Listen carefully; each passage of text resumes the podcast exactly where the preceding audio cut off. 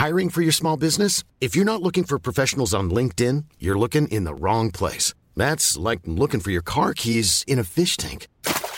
LinkedIn helps you hire professionals you can't find anywhere else, even those who aren't actively searching for a new job but might be open to the perfect role. In a given month, over 70% of LinkedIn users don't even visit other leading job sites. So start looking in the right place. With LinkedIn, you can hire professionals like a professional. Post your free job on linkedin.com/people slash people today.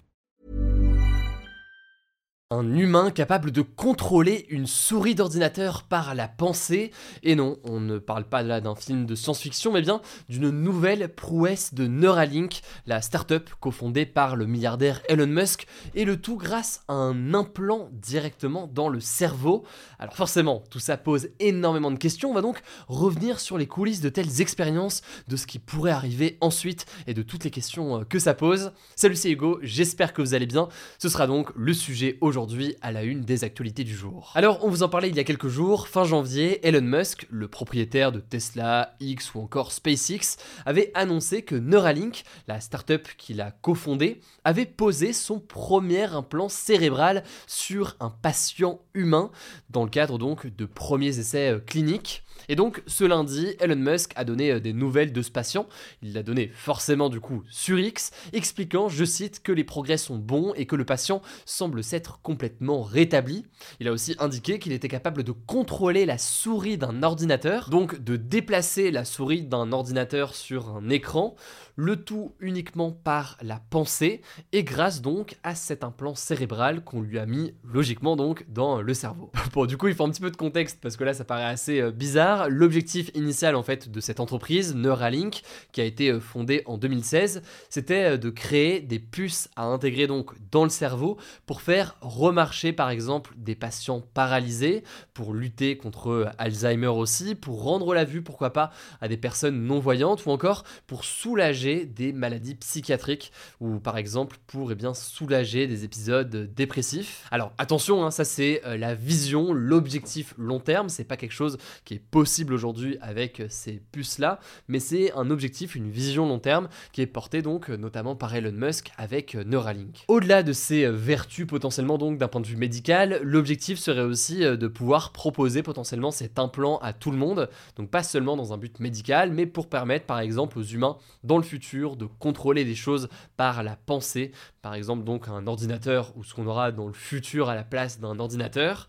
Et c'est d'ailleurs l'ambition d'un courant de pensée plus large, hein, courant de pensée dont on a déjà beaucoup parlé sur la chaîne, ce courant transhumaniste, un mouvement qui vise à améliorer les capacités humaines grâce à la technologie et parfois donc en cherchant à dépasser des limites biologiques et en mêlant littéralement donc eh bien, le, la machine avec l'humain au sein de notre corps. C'est un mouvement qui est porté notamment par pas mal d'entrepreneurs dans la Silicon Valley et donc euh, en Californie aux États-Unis. Alors concrètement, hein, dans le cas de Neuralink, ça consiste donc à implanter euh, un objet qui fait la taille d'une pièce de monnaie par une chirurgie réalisée par un robot directement donc euh, dans le cerveau. Concrètement, c'est un implant qui dispose d'électrodes capables d'enregistrer des signaux nerveux pour ensuite les transmettre à un appareil comme un ordinateur ou un téléphone via Bluetooth. L'opération donc pour mettre cette forme de puce, elle dure moins d'une heure et elle est réversible, donc c'est possible hein, de retirer l'implant si nécessaire. Alors pour que le contexte soit très clair, il faut savoir que Neuralink n'a pas été testé euh, directement sur des humains.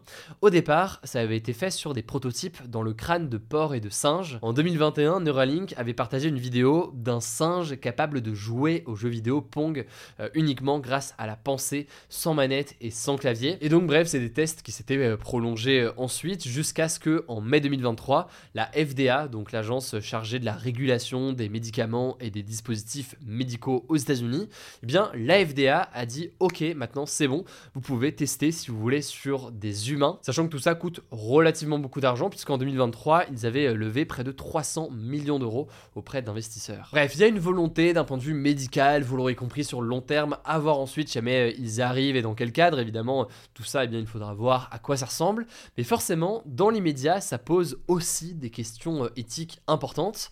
En fait, depuis sa création, Neuralink a été euh, l'objet de plusieurs controverses. Déjà, l'entreprise est visée par une enquête du ministère de l'Agriculture américain pour d'éventuelles violations du bien-être animal.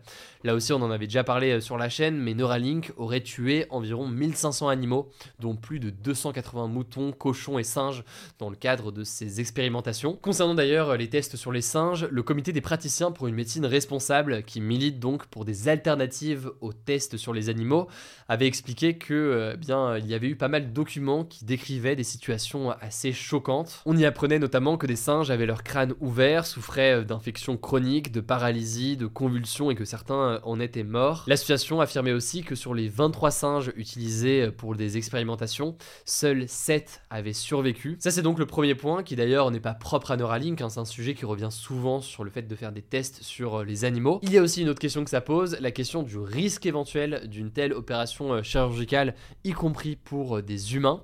Selon Natalia qui est une chercheuse spécialisée dans les interfaces cerveau-machine et qui est interrogée par Le Point dans un article que je vous mets directement en description pour le lire en détail. Selon elle, avec ce type d'opération, il y a des risques d'AVC et d'infections euh, qui peuvent être importants. Par ailleurs, elle estime aussi qu'il y a déjà des dispositifs comme ça, euh, machines humains, qui existent avec euh, des casques à poser sur la tête et qui peuvent permettre déjà de faire bouger des objets, entre guillemets, par la pensée. Bref, il y a donc la question du bénéfice, eh bien, de tester ça sur des implants et du risque éventuel de ce point de vue-là aussi.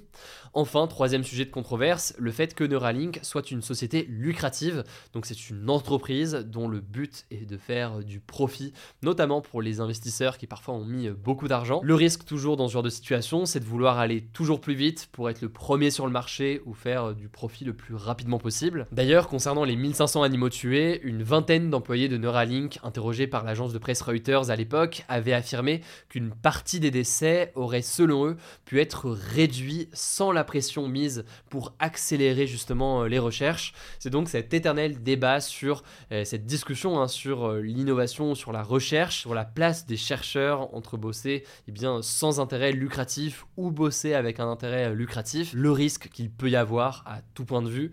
Bref, c'est un sujet qui revient souvent. Enfin, dernier sujet qu'on peut noter rapidement, la question de la protection des données. Évidemment, quand on parle du cerveau, on peut parler de données sensibles. Est-ce qu'il y a des risques en termes de sécurité? Est-ce qu'il y a des risques en termes de revente des données euh, à terme. C'est un dernier élément qu'il faudra suivre évidemment. Surtout que les réglementations sur ce genre de sujet ont tendance à venir après l'innovation, c'est souvent euh, le cas euh, aujourd'hui. Il faudra donc voir quelle réglementation, quel cadre finalement pour tout ça, que ce soit aux États-Unis, mais aussi en Europe, avec parfois d'ailleurs des règles qui sont différentes selon les régions. Bon, en tout cas, faut savoir qu'il n'y a pas que Neuralink. Hein. Neuralink, évidemment, vu que c'est porté par Elon Musk et c'est énormément de moyens, et eh bien c'est un sujet qui est beaucoup couvert, mais il y a aussi des chercheurs de l'Institut grenoblois Clinatech qui ont euh, par exemple présenté en 2019 un implant qui permettait à une personne tétraplégique, donc euh, qui a les membres supérieurs et inférieurs paralysés, de remuer les bras ou de se déplacer. Donc il y a des premières expérimentations euh, de la sorte. Dans tous les cas, il faudra voir à quoi ça ressemblera sur le long terme.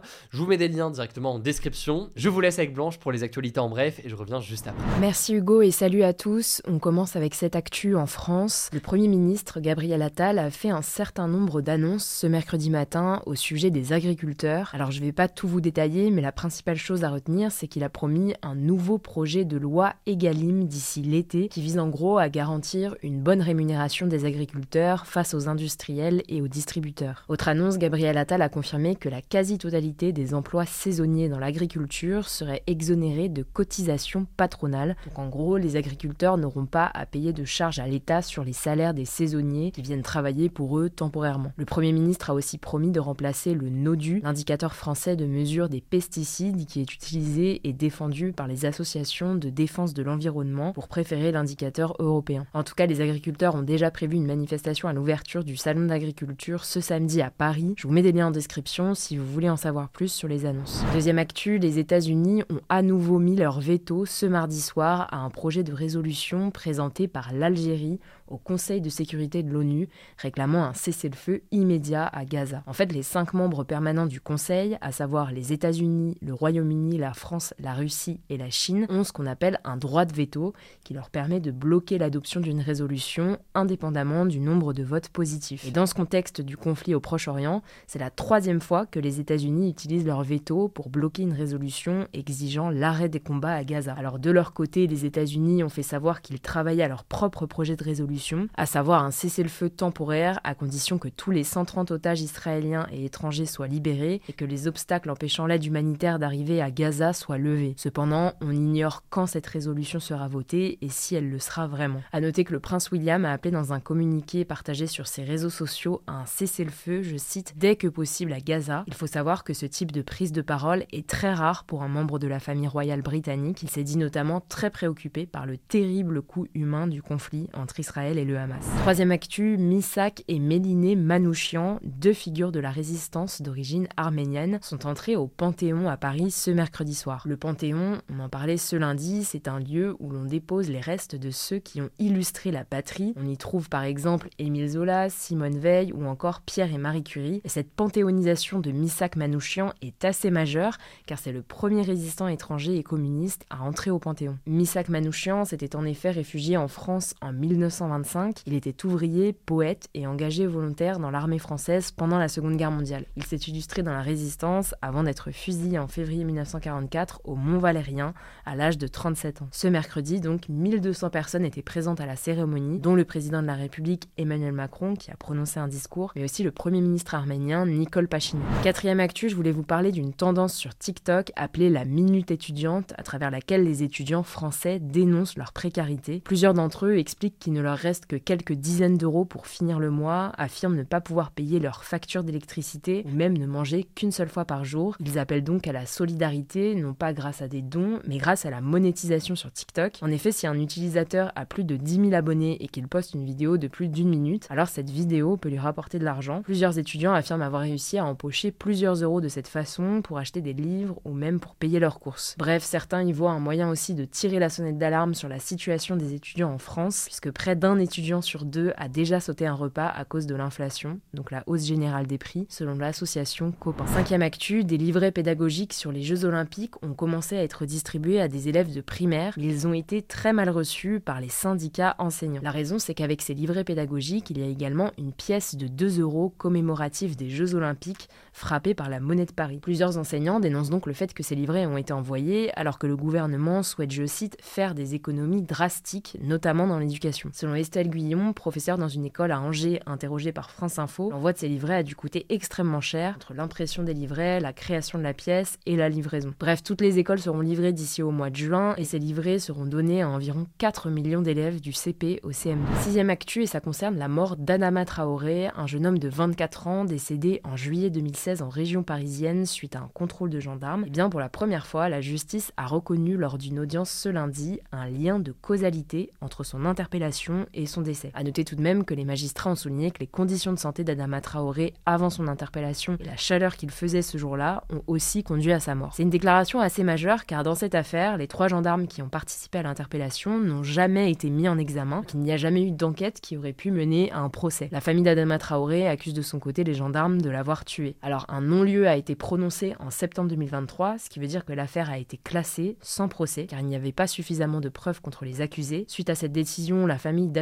Traoré avait donc fait appel. La décision finale sur ce recours sera rendue le 16 mai prochain. On vous tiendra au courant. Enfin, on termine avec cette actu. La Tour Eiffel à Paris était fermée ce mercredi pour le troisième jour consécutif en raison d'une grève de ses employés. Concrètement, les syndicats CGT et Force ouvrière, représentants des employés de la société d'exploitation de la Tour Eiffel, dénoncent la mauvaise gestion financière du monument par la mairie de Paris, qui en est l'actionnaire majoritaire. Ils accusent la mairie, je cite, de vider les caisses de la société d'exploitation de la Tour Eiffel sans tenir compte des besoins de rénovation, et selon eux, elle refuse de négocier. En gros, la mairie aurait sous-évalué les budgets travaux de la Tour Eiffel, mais aurait également en même temps surévalué les recettes générées par la vente de billets, qui sont basées, selon les syndicats, sur des objectifs de fréquentation annuels qui n'ont jamais été atteints. En tout cas, les employés ont déjà déclaré qu'ils revoteraient tous les matins en fonction de l'évolution des négociations. Voilà, c'est la fin de ce résumé de l'actualité du jour. Évidemment, pensez à vous abonner pour ne pas rater le suivant, quelle que soit d'ailleurs l'application que vous utilisez pour m'écouter. Rendez-vous aussi sur YouTube ou encore sur Instagram pour d'autres contenus d'actualité exclusifs. Vous le savez, le nom des comptes, c'est Hugo Décrypte. Écoutez, je crois que j'ai tout dit. Prenez soin de vous et on se dit à très vite. Planning for your next trip? Elevate your travel style with Quince. Quince has all the jet setting essentials you'll want for your next getaway, like European linen, premium luggage options, buttery soft Italian leather bags, and so much more And it's all priced at 50 to 80% less than similar brands. Plus, Quince only works with factories that use safe and ethical manufacturing practices. Pack your bags with high-quality essentials you'll be wearing for vacations to come with Quince. Go to quince.com slash trip for free shipping and 365-day returns.